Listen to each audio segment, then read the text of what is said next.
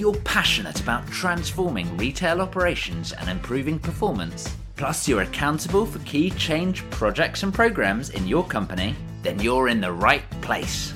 Welcome to the Retail Transformation Show with me, Oliver Banks.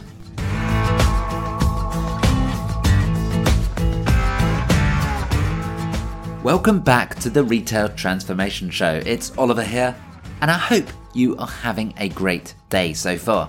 Now in this episode, episode thirty-one, we're continuing the catch-up with Tim Mason.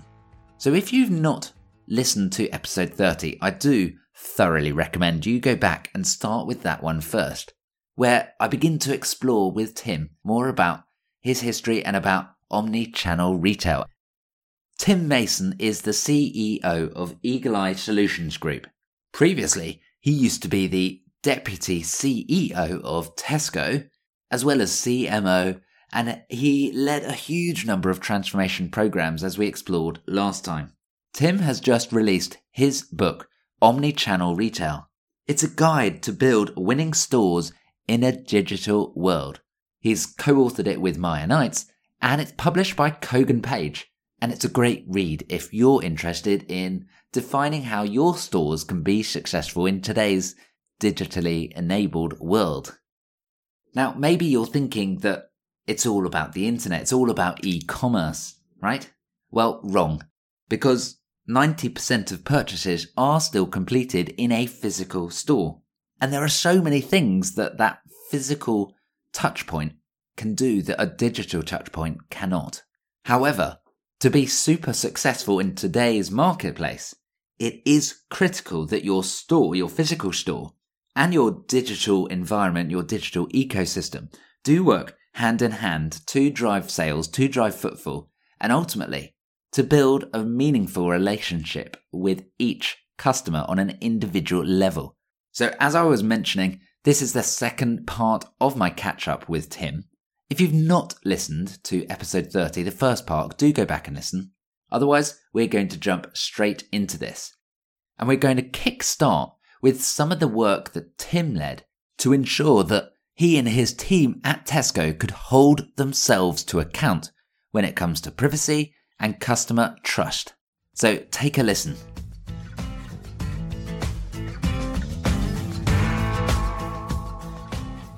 When Tesco launched Clubcard, by about nineteen ninety-six, so only a year after we did it, I would say, maybe two, we developed a customer charter, which was all about, we won't share your data, we won't send you things you don't want to receive, and so on and so forth.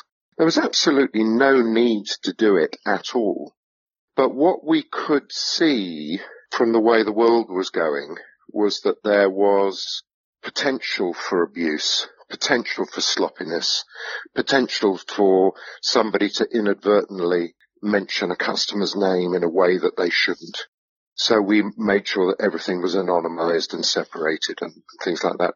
It was all self-imposed, but the reason that we did it was because we were decent people running a decent business who wanted to behave in the proper way.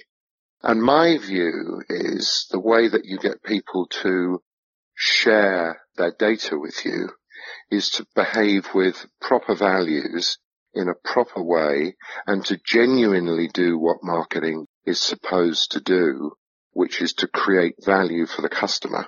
Sure. Then I think they will reward you by giving you their data. It's sort of G D P R, what, twenty-two years in advance, right? Correct. Yeah. But, but, but, you know, I think it's, it's about the way that you behave. You know, if somebody believes that you as a brand are generally on their side and then convinces you that the more they know about you, the better the job they will do for you, then you're going to give them the information. If they believe that the more information they give you, they're going to use it to bombard you with stuff and to gouge you, then they won't give it to you. Absolutely. And one of my personal beliefs is that it's actually got to be quite a lot of hard work internally so that it is personalized, it is relevant and suitable for that customer. So it's it's not about the easy path. It's about finding the best path, which often is not the easy path, let's be honest. Oh, no, absolutely. I think this is incredibly hard work. You know, one of the things that, that I've said in this book and come to realize is not everybody is going to want to run a nineteen nineties type points mean prizes loyalty scheme with their margins now squeezed by discounters on the one hand and online on the other hand. They're mm. just going to say, we can't do it. We haven't got the, we haven't got the room to maneuver. But going back to the data-driven and then digitally enabled, the data-driven point, let's be in no doubt, you need to know who the customer is. There is a job of work in uh, any consumer business now, which is getting fresh, up-to-date, permissioned customer I Ds. Yes. You know, I was talking to somebody from Google. If you transact with Google in any way, shape or form, in order to do it, the entry ticket is a customer I D. You have to give it to them for the bloody thing to work. Yeah. And I was talking to this guy and I said, you know, we're talking about loyalty schemes. And he said, well, it's the cost of getting a customer I D. You know, you see exactly how these guys think. And they sort of laugh up their sleeves, I'm sure, at the rest of us who have this, you know, we have all these anonymous customers. We've got no idea who they are, what they do. So I, I agree. That That's the first thing. And then the second thing is, and, and this was true of Clubcard, but it's true of everything. Once you go down that journey and then you start personalizing off the back of those customer I Ds, until you have a better idea, that's a life's work. You know, you do not create an app, put one menu card in a restaurant for two weeks and then take that down when you change the menu and say, oh, we've done that, we've done digital marketing, let's move on to the next thing, you know, and then wonder why your app's rather disappointing. Yeah. You know, it's a life's work. Some of the most intelligent, brightest, hardworking people I've ever known ran Clubcard, built their careers running Clubcard. You know, it was a job in its own right. And I think one of the reasons why I'm sort of excited about this and sort of evangelize about it is, as a marketeer, one of the great things about looking back with the benefit of hindsight on the Tesco story and the Tesco success, and this sounds a bit blowing my own trumpet, and I don't mean it, it was clearly, it was a marketing success. You know, we ran Tesco as if it were a fast-moving consumer goods company. And it, and we bought the techniques from Unilever and the techniques from Procter and Gamble, and we applied it to a retail business, and it was phenomenally successful. Generally, marketing is not that good. And I think this is an, an uh, this is the new opportunity for marketing to set itself right at the center, right at the heart of the business. And say, no, no, we get customers, we understand customers, and we can target them, and we can drive trade in a way which makes this business better, makes this business stronger. And so what we're doing is really important, really interesting, and really central. So you better listen to what we're saying. And, and generally, I think when businesses are like that, they are in a better place. I couldn't, I couldn't agree with you more. It's so important to be able to tie up all of the, all of the touch points with a brand throughout. So into obviously advertising, through your marketing and point of contact, uh, outside a store, inside a store, both online and offline. It's got to sit right at the heart of the, the whole retail operating model and connect it all together. That's true. It, it is interesting. I agree with you completely. The only thing I would add is the other thing that is implicit within within all that, which is sort of what I was talking about a little bit back in the interview about, it's about the values of the organization. This is why organizational values and organizational culture is so important. Because if you think about what you described there, there is no way that you can do that in a command and control way. What you have to have is you have to have an operating model, as you said, that holds it all together and gives you the single customer view. And then you have people at each of the consumer touch points who share a set of values so that given a choice between turning left and right, they turn left. And the thing about digital is it makes this all so much easier to do if only you get on and do it.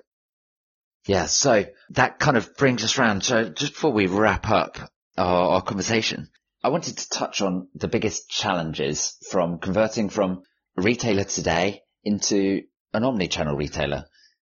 We've obviously talked about hard work already, so that's a given. What else are the biggest challenges, do you think, and how should how should a retailer best overcome them? It's a very interesting question, that. I think, and I sort of touch on it in the book a bit, in terms of, you know, when you look back at Tesco Express, Tesco dot com, those very successful businesses, are transformational businesses, actually, for the future of Tesco. We ended up having to give them powerful C E Os, their own P and L, their own identity, because otherwise the mothership just sort of swamped them. Here you've got an issue where actually this is not about e-commerce. This is about the fact we live in a digital world. Your business exists in a digital world. But actually, gravitationally, it's not in the center of that digital world. It's absolutely out at the periphery, you know, sort of being buffeted around and, and, and not having a true north and, and not knowing what's going on. That is really, really problematic. In, in the simplest terms, I believe that what those of us who run physical businesses need to do is we need to take tools and skills and ways of working that are operated by digital pure plays and work out how we apply them to our business. And that may well be that certain people just have to get out of the way and let other, younger, more data-savvy people come through. You know, going back to Amazon Go. Yes. They will not let you into the shop unless you are a digitally connected part of the Amazon ecosystem. You have to have an app to get in. It's not that, it's not only that they don't have any checkouts to let you out. You have to have an app to get in. But even in the physical world, passing trade, everything else, their view is, I'm not interested in anonymous passing trade. What I'm interested in is connected relationships. And if going back to steal a phrase from Tesco, why do you want connected relationships? To build customer value, or in Tesco speak, to build lifetime value. Yeah. You know, you are competing in, in, in twenty twenty with people who, as D- dear Steve Jobs said, genuinely do think different. You know, tech businesses that do food, not food businesses with great technology. And my experience of working with these people is they do think differently. They are massively more data-centric. If you think about spray and pray marketing, it's almost devoid of any data at all. It's just based on instinct and feel, and it's always worked this way, and you know. Um, um, so, yeah. So, so I, I think the big thing is that, that actually what you've got to do is you've got to make a philosophical shift and a managerial shift, and to then start yourself on a journey. A journey, I think, which will be very exciting and will be very rewarding. And for those that do set sail, you know, my view is they will be the winners. And the people that can't grapple with it, they will end up being the losers. And so there's everything to play for here. But really, as you were saying earlier on, you've got to get on and start.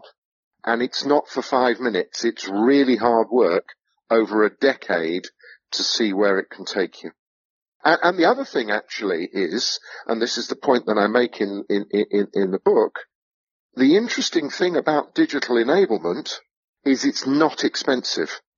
Compared to refitting restaurants, moving the bakery from the front to the back of a store, major refit programs on businesses with physical assets, it's not expensive. And if you think about it, uh, what does a refit do? A refit, it gives the consumer a new proposition, gives the consumer a new way to think about the business, just jollies the thing up and cheers the thing up a bit. Yeah. And is, by the way, very hard to get a return on capital out of.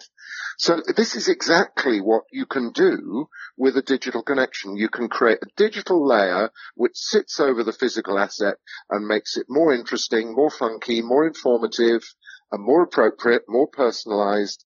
So it, it's not even that expensive, but, but it is difficult in terms of the quality of what you do, the determination with which you do it, and the precision with which you execute it. But hey, that's always been the case. Absolutely. So it is that it's got to be a big strategic direction, not just a, a yeah, we want to be an omnichannel retailer sort of throwaway comment because it's a, a buzzword or a trend, but it's actually, you've got to say, right, what are we doing? Let's double down on it, build the capability, get the right people into place that actually will begin to, to naturally overcome the traditional siloed challenges that the retailers can come into. And it begins to build it all up. I mean, you said it perfectly. They will be the winners. And that's a great point to wrap it up, I think. Tim, yeah, well, I mean, I, I thought your summary was great. I agree with you one hundred percent. Tim, it's been absolutely great chatting to you. Uh, congratulations on the book. I do thoroughly recommend that if you're listening, you've got to go and get a copy of this. This is where it is at. It's an entertaining read. It's got some, some really quite interesting uh, interviews with really key people, looking at, at the Clubcard experience, looking at some of the themes we've spoken about today. So do make sure you pick up a copy from uh, all good bookshops. And Tim, thanks once again. It was a pleasure. Thank you very much indeed for your time.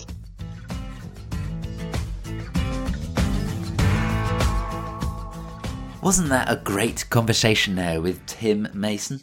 I really enjoyed exploring particularly some of his back history with Tesco, having been at Tesco myself, understanding about the, the, the journey that he went on with Clubcard and how ultimately going deep into customers' lives, really understanding them, can deliver. And it makes total sense. I'm sure you agree. And I just want to pull out a couple of quotes that Tim mentioned that were really resonated with me and I think are the key takeaways for you right here. So the first one is, it's not about e-commerce. This is about the fact that we live in a digital world. And there's no escaping that, right?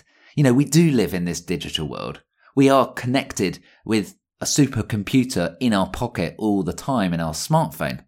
We do buy across channels and we do want to make life simple. So it's all about that. How do you do that using digital, becoming digitally enabled, as Tim put it, and data-driven as well, of course. And the second key takeaway, and this is a call to action for you, right? So get ready. You have to start. And it's not just for five minutes. You know, this is a long-term game. Going deep, building up personalized relationships with each of your customers is a long-term game. This is not a quick whim that you want to just jump on for a couple of minutes because it's a hot topic. No, no, no. Let's go for it. But if you do, you have to commit and you will be rewarded in the long run because you do build that loyalty with your customers. So I would love to know, what was your key takeaway from the whole session with, with Tim Mason?